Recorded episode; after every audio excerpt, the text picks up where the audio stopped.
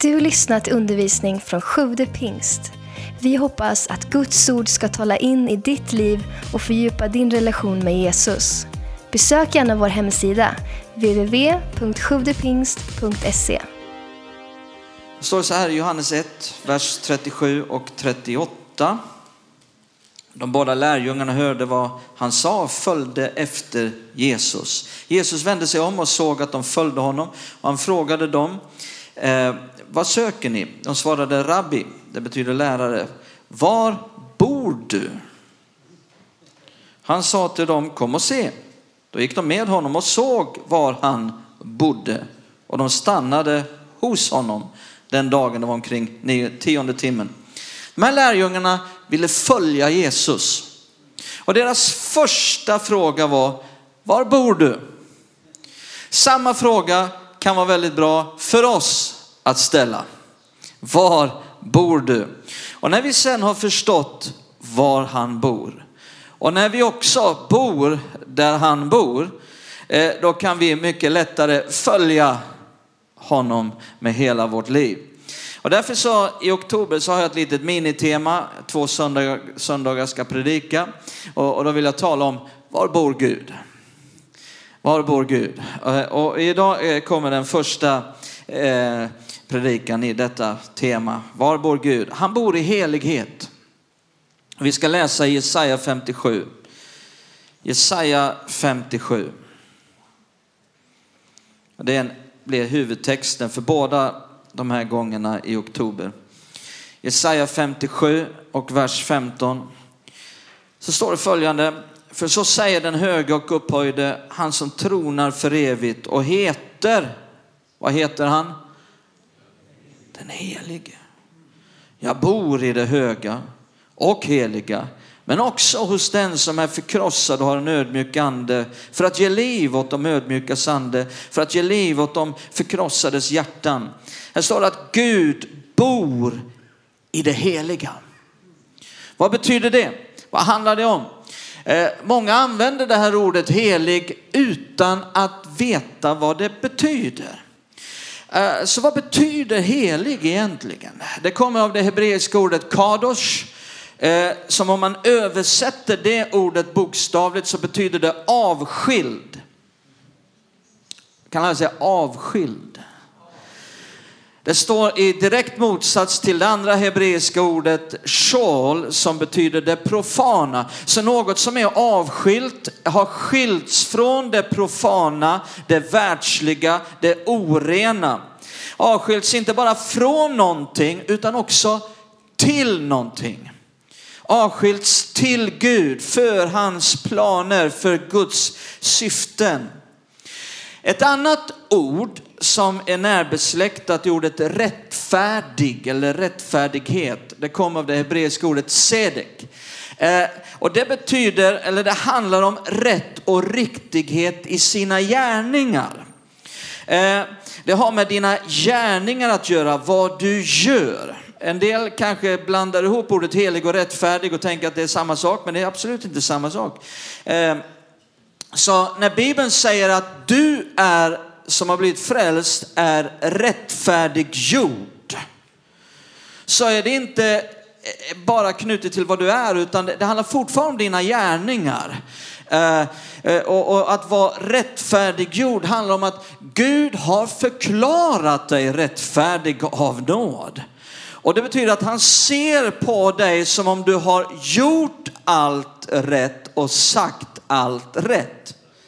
Så det är fortfarande knutet till dina gärningar. Är inte det fantastiskt? Vilken nåd. Eh, helig däremot handlar om inte vad du gör eller knutet till dina gärningar, utan helig handlar om vad du är. Till och med var du är. Du var tidigare här, men du har avskilts och försatts här i en annan position, i ett annat tillstånd, avskild från någonting, avskild till någonting. Att vara avskild för Gud. Och då står det att Gud bor i det heliga. Och det finns inget i Bibeln som är så omtalat om Gud som hans helighet. Hanna bad i templet, ingen är helig som Herren. David bad i psalm 103 och sa, lova Herren min själ och allt det i mig är hans heliga namn. Jesus bad och sa helig fader. Han sa så här ska ni be, Fader vår som är i himlen, helgat var det ditt namn. Han uppenbarade sig för Moses som en helig Gud och sa dra skorna av dina fötter till platsen där du står är helig mark. Han uppenbarade sig för Jesaja som en helig Gud och Jesaja hörde änglarna ropa helig, helig, helig är Herren. Sebaot. I andra många andra hedniska religioner är det ofta personer eller ting, föremål, handlingar som är heliga. Men i Israel är det Gud som är helig. Han är den hög helige och all helighet utgår från honom. Här står att Gud heter den helige. Han bor i det heliga. Det betyder att han är avskild. Kan jag säga avskild? Det är det det betyder. Att Gud är helig. Han är avskild från allt och alla. Det betyder inte, inte, inte i fråga om att vi inte kan ha gemenskap med honom. Eller att han drar sig undan människors sorger och bedrövelser. Men i fråga om jämförelse så höjer han sig högt, långt över allt och alla och drar en absolut gräns mellan sig själv och allt skapat och säger i Hosea, jag är Gud och icke en människa.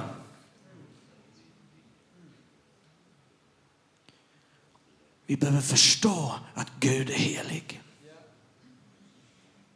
Och vem det är som är vår far. Att Gud är rättfärdig.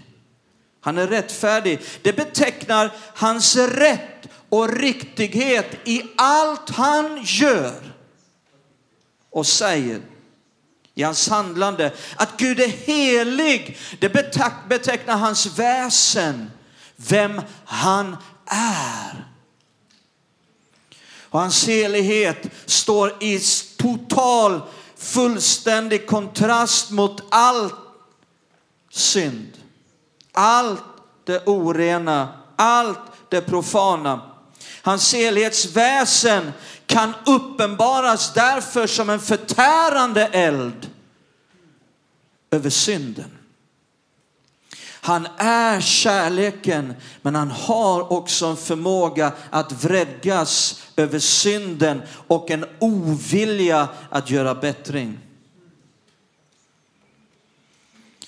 Men hans helighet är också starkt förknippad med ljusglanshärligheten, kabod på hebreiska. Och där får den som har ödmjukat sig i hans närvaro, där får den uppleva hans helighet, inte som en förtärande eld, utan som en makt som krossar varje boja. För det kan inte bestå i hans närvaro. Och istället uppleva en glädje som är total, en frid som är utan ände. Gud är helig. Han bor i det heliga. Och nu behöver vi förstå därför vikten av helighet i våra liv. För saken är, kan slänga upp nästa. Vi behöver förstå vikten av helighet i våra liv. För saken är nu att den som vill följa Gud, som dessa lärjungar som ville följa Jesus och leva i gemenskap med honom, behöver också då förstå att det aldrig kommer att ske utan total helighet. Utan fullkomlig avskildhet för Gud. Man kan inte ha gemenskap med en helig Gud om heligheten är halvdan.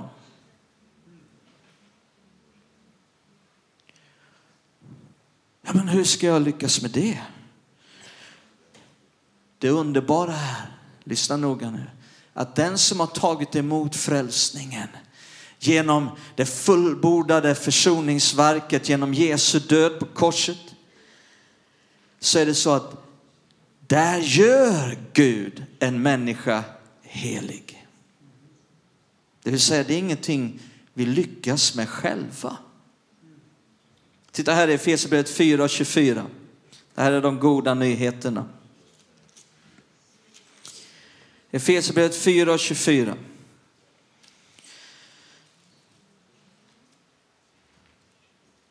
Så står det, klä er i den nya människan. När du har blivit tagit emot frälsningen så din kropp blev inte ny, men din ande blev ny. Klä er i den nya människan, det vill säga låt det synas också i det yttre.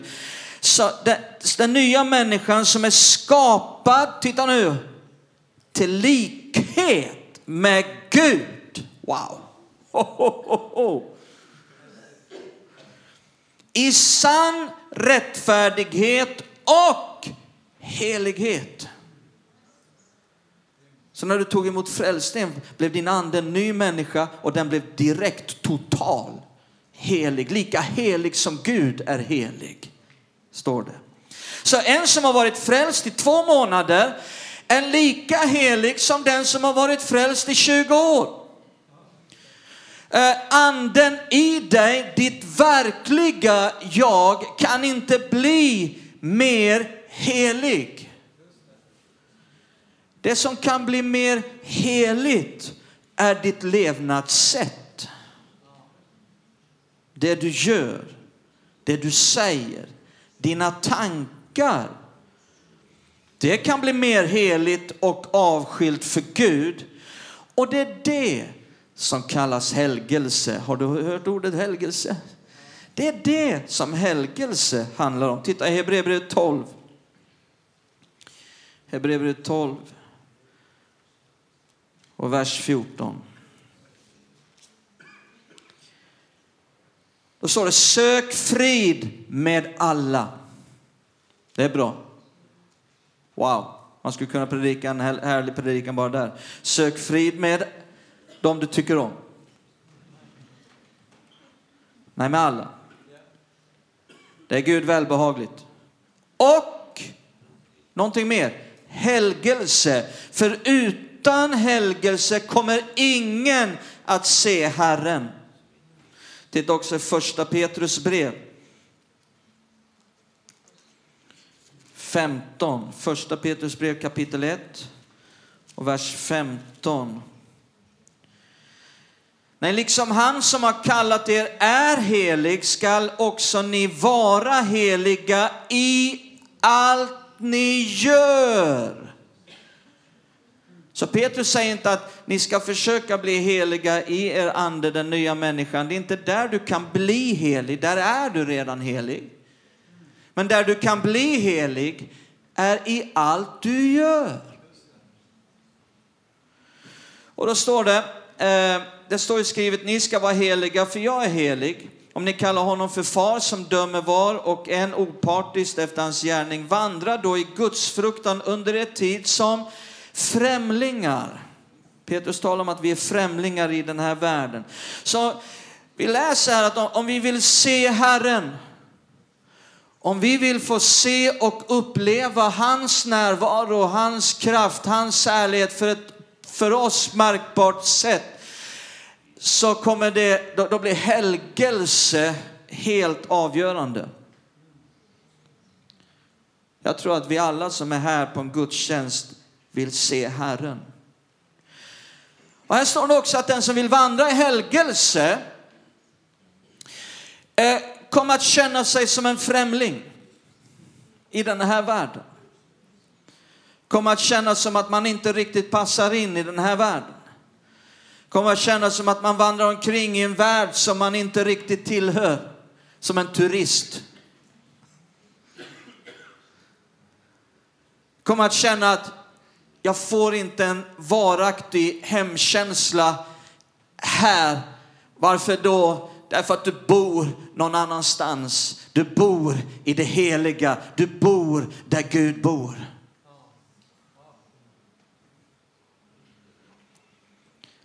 Min sista punkt här idag är hur ska jag då lyckas med helgelse? Hur ska jag lyckas med helgelse? Det här är det yttre. Okej okay, Sven, jag fattar. När jag har tagit emot frälsningen, min ande, den nya människan är helig. Gud har gjort det. Jag tillhör honom för all evighet. Det är redan klart. Jag kan vara trygg i min frälsning. Jag vet på vem jag tror. Jag vet att jag är räddad för evigheten. Men, men hur ska det här kunna ske i det yttre? Hur ska det kunna ske i mina gärningar, i mina tankar, i vad jag säger, i vad jag gör som inte alltid pekar på att det här är avskilt för Gud? Hur ska jag få till det här med helgelsen? Det viktigaste att förstå direkt är att vi aldrig själva kan lyckas med det här. Bad news. Eller good news. Vi klarar inte det här. Vi fixar inte det här. I egen kraft. Till exempel genom att, att följa yttre regelsystem, listor på vad man får och inte får göra. Helighet, lyssna noga, är aldrig resultatet utav att följa yttre regler. Många har försökt och får bara konstatera, om, om man konstaterar att det, det går inte. Man kan vara en som i ett visst sammanhang har lyckats att följa varje regel. Som klätt sig som man ska klä sig. Låtit bli det man ska låta bli. Lyckats hålla varje lag som talar om vad man får och inte får göra till det yttre och som därigenom att man trott att man blivit helig och avskild ifrån den här världen. Men samtidigt så har man varit hård. Samtidigt har man varit hård, skvalleraktig, förtalat andra bakom deras rygg, spridit lögner, halvsanningar, varit elak och sur.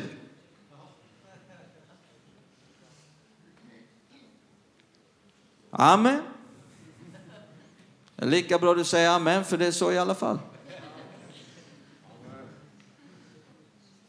Helighet börjar aldrig i det yttre, det börjar i det inre.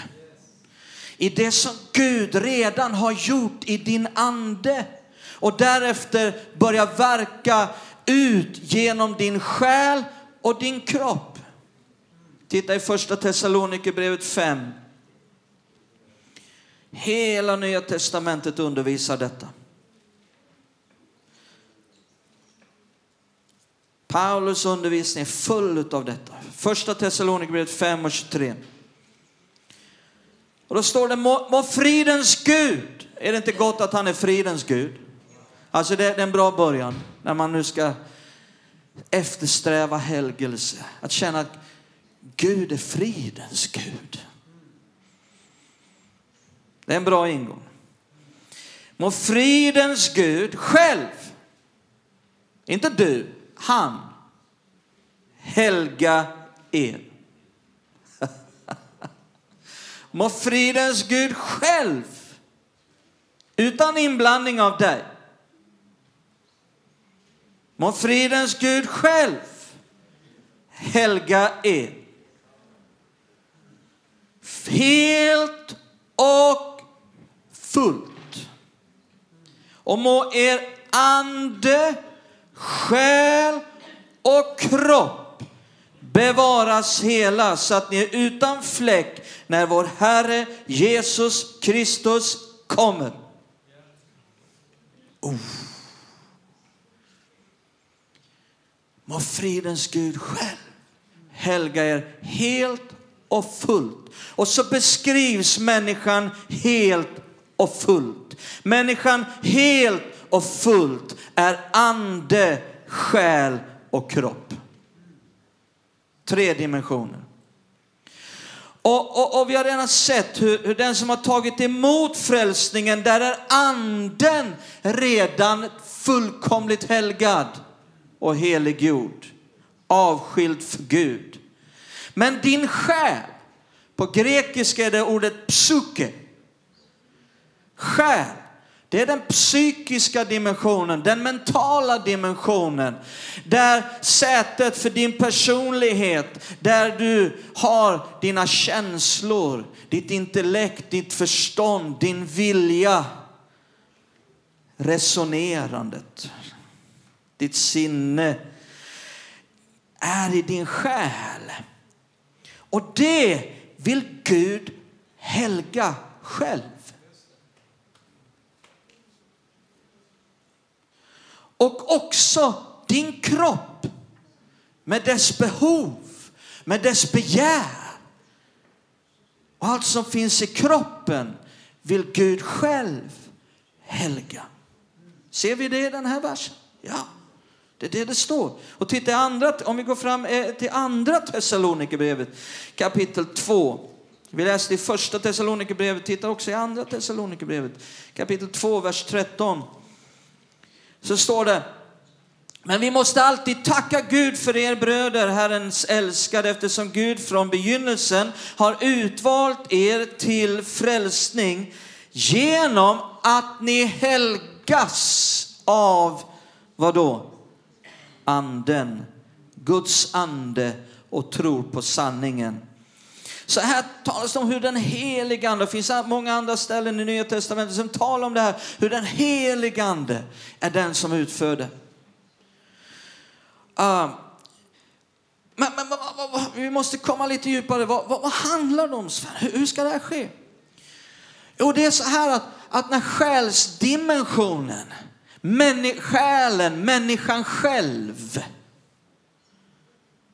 när människan själv, när själsdimensionen, när själen ska ta över det här och fixa det här och människan själv ska fixa det här genom sin själiska kraft och själv försöka orsaka helgelse. Jag brukar säga det blir rena bäverspelet. Har du någonsin spelat bäverspelet? Jag älskar bäverspelet. Kommer jag till Liseberg, jag rusar direkt till bäverspelet. Jag måste slå high score. Jag älskar bäverspel. Jag kan stå där en timme till Vicky kommer och sliter mig därifrån. Nej, jag överdriver lite grann, jag vet. Bara, bara, bara lite grann. Nej, jag, nej, men skämt åsido. Men jag, jag, jag, jag gillar att, eh, att slå highscore på bäverspelet. Jag vill gärna vara den som har högsta poängen där. Har ni spelat bäverspel? En del vet inte alls vad jag pratar om, så låt mig förklara. Det är ett spel, så dyker det upp bävrar ur hål. Sen har man en klubba och ska slå på dem. Och varje gång man träffar, och sen de åker ju ner också, åker upp och åker ner, åker upp och så åker någon upp där och så åker den ner. Så ska man försöka hinna och, och slå bävrarna i huvudet och då räknar det poäng när man lyckas. Och så kan det bli för en människa som i sin egen kraft, sin själskraft själv ska försöka orsaka helgelse, att man försöker klubba ner synd. Man försöker trycka ner synd och det poppar upp här, det poppar upp där och man är så upptagen med att, att trycka ner synd. Och det enda som orsakas av det här är mer syndamedvetenhet. För man har bara fokus på det negativa och på synden. Och man misslyckas. Själen, människan själv behöver lära sig att istället för att trycka ner synd, istället för att vara fokuserad på det negativa i det yttre, istället med en tro på det fullbordade verket på korset genom Jesu död, att det räcker.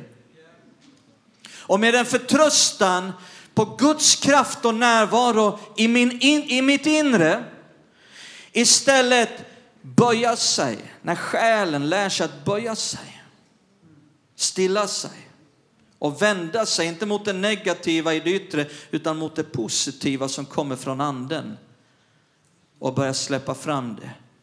För vad kommer från anden som nu är helig? Där Gud bor, där Guds natur är. Vad är det som kommer därifrån? Positiva saker. Det är det enda som kommer därifrån. Det är en rättfärdighetsfabrik som bara vill producera rättfärdighet och goda gärningar och goda saker och goda tankar. Det är det som kommer därifrån. Så när själen lär sig att istället vända sig åt, åt anden och börja släppa fram ett görande utav positiva saker. Titta här i Galaterbrevet 5. Vi håller på i Equip och fördjupar oss lite grann i de här sakerna. Men eh, titta nu i Galaterbrevet 5, 16. Vår kvällsbibelskola som vi är igång med nu under hösten. Titta vad det står i Galaterbrevet 5 och 16. Vad jag vill säga är detta. Vad vill du säga Sven? Jo, vad jag, vad jag vill säga är detta. De undrar här efter fem och ett halvt kapitel. Paulus, vad är det du vill säga? Jo, vad jag vill säga är detta. Vandra i anden. Så gör ni inte vad köttet begär. Köttet är en term i Bibeln som handlar om när själen och kroppen sätter sig på tronen. Och vet om att själen och kroppen kan vara väldigt religiös? Köttet, det här, det här handlar om det religiösa köttet också. Paulus på andra ställen talar om det religiösa köttet. Det är när själen själv ska utföra det religiösa. Och det kan människan vara väldigt duktig på. Titta på hinduism och buddhism och många andra. Liksom vad, vad människan själv är kapabel till på det här området. Det leder ingenstans. Det leder bara till mer fördömelse och mer mörker. Och... Vandra i anden så gör ni inte vad köttet begär. Köttet söker det som är mot anden och anden söker det som är mot köttet. De två strider mot varandra så att ni inte kan göra det ni vill. Men om ni leds av anden står ni inte under lagen. Köttets gärningar är uppenbara. Sexuell omoral, orenhet, orgier, avgudadyrkan, okultism, fientlighet, gräl, avund. Så det som hör till köttet är inte bara det som har med kroppen att göra utan också själsligt relaterade saker. Ser vi de här, den här listan här. Gräl, avund, vredesutbrott, själviskhet, splittringar, irrläror, illvilja, fylleri, vilda fester och annat sådant. Jag säger i förväg vad jag redan har sagt. De som lever så ska inte ärva Guds rike. Titta nu, här kommer det. Andens frukt däremot. Det som kommer från anden.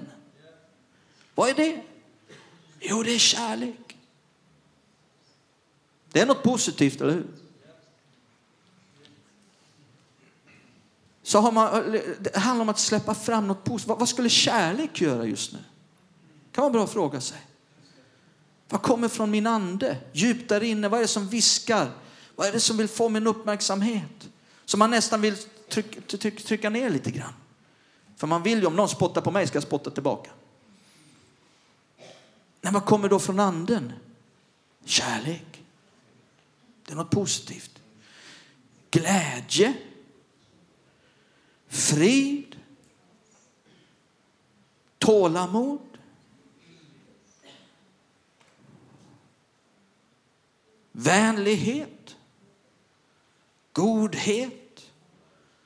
Trohet mildhet, självbehärskning. Sådant är lagen inte emot. Positiva saker. Så hur, hur, och, och, hur kan jag då låta det här få börja dominera mitt liv? Daglig bön och gemenskap med Gud blir jätteviktigt. Varför då? Därför att där fylls vi av Guds ande som ska göra det här. Du behöver bli fylld av Guds ande. Och då blir daglig bön och gemenskap med Gud, för det är där vi fylls av Guds ande. Det blir viktigt. Guds ord blir viktigt. Därför att det är det som förnyar vår själ. Det förnyar våra tankar så att vår själ kan bättre komma i samklang med anden. Bättre böja sig känna igen och släppa fram det som kommer från anden. Och på det här sättet blir det som Gud redan gjort i din ande en övernaturlig kraft som ersätter det negativa. Och så verkar selighet fram. Dåliga vanor bryts. Ekorrhjul som bara drar ner dig hela tiden bryts utan att du kanske ens tänker på att det brutits. När du börjar släppa fram det som kommer från anden, det görandet utav det positiva, så kan det gå en hel månad och plötsligt stannar du upp och bara tänker wow, jag har inte haft problem med vrede på, på en hel månad. Oh, vart var tog det vägen? Jag försökte inte ens.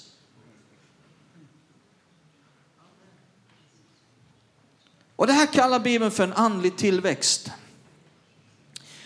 En andlig tillväxt handlar inte om att din ande blir större utan att det som finns i din ande dominerar mer och mer ditt liv. Det är en process. Det tar tid. Det varar hela livet. Och vi blir aldrig riktigt lik, eh, exakt som Jesus. Han är fullkomlig. Men vi kan komma långt. Vi strävar mot att bli honom lika. Och det är det som verkas fram genom våra liv.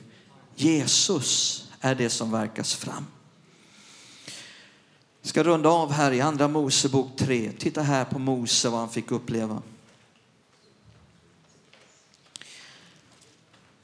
Andra Mosebok 3. Det har med det här att göra.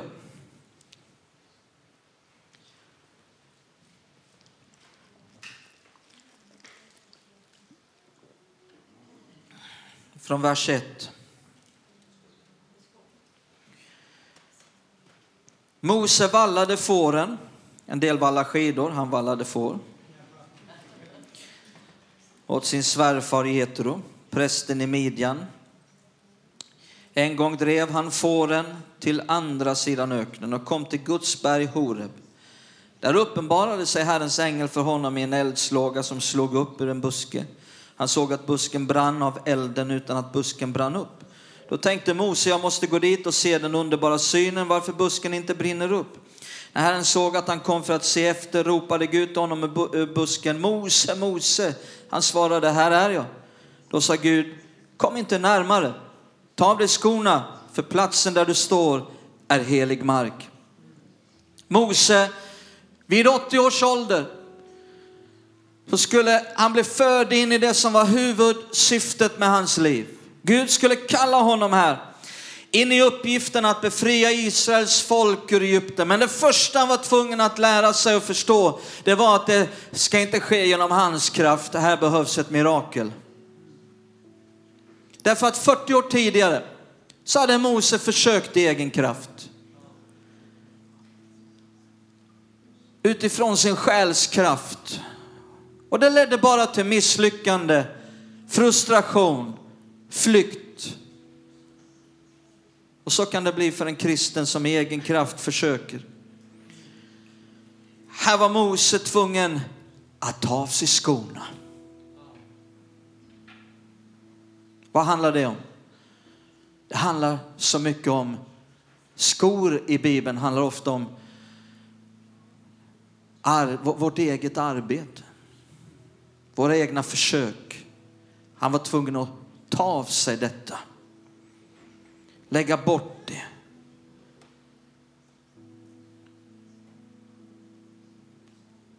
Och istället behöver det komma en förtröstan på Gud. Ett fullständigt beroende av Gud. Helighet i våra liv är aldrig resultatet utav våra egna, egna ansträngningar. Det är dömt att misslyckas på förhand. Helighet i våra liv är alltid något som kommer ur ett begär att behaga Gud. Ett, ett, ett sunt och korrekt behov utav att behaga Gud och ett rop efter helighet och nåd.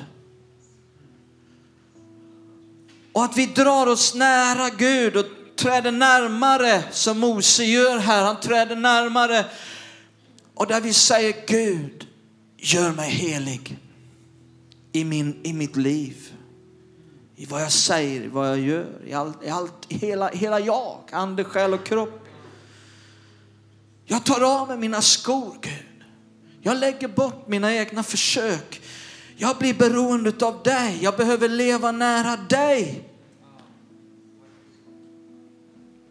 Då kommer helighet att börja ta över i våra liv. Gud får äran, inte du. Tack för att du lyssnat. Glöm inte att du alltid är välkommen till vår kyrka. Du hittar mer info på www.sjuvdepingst.se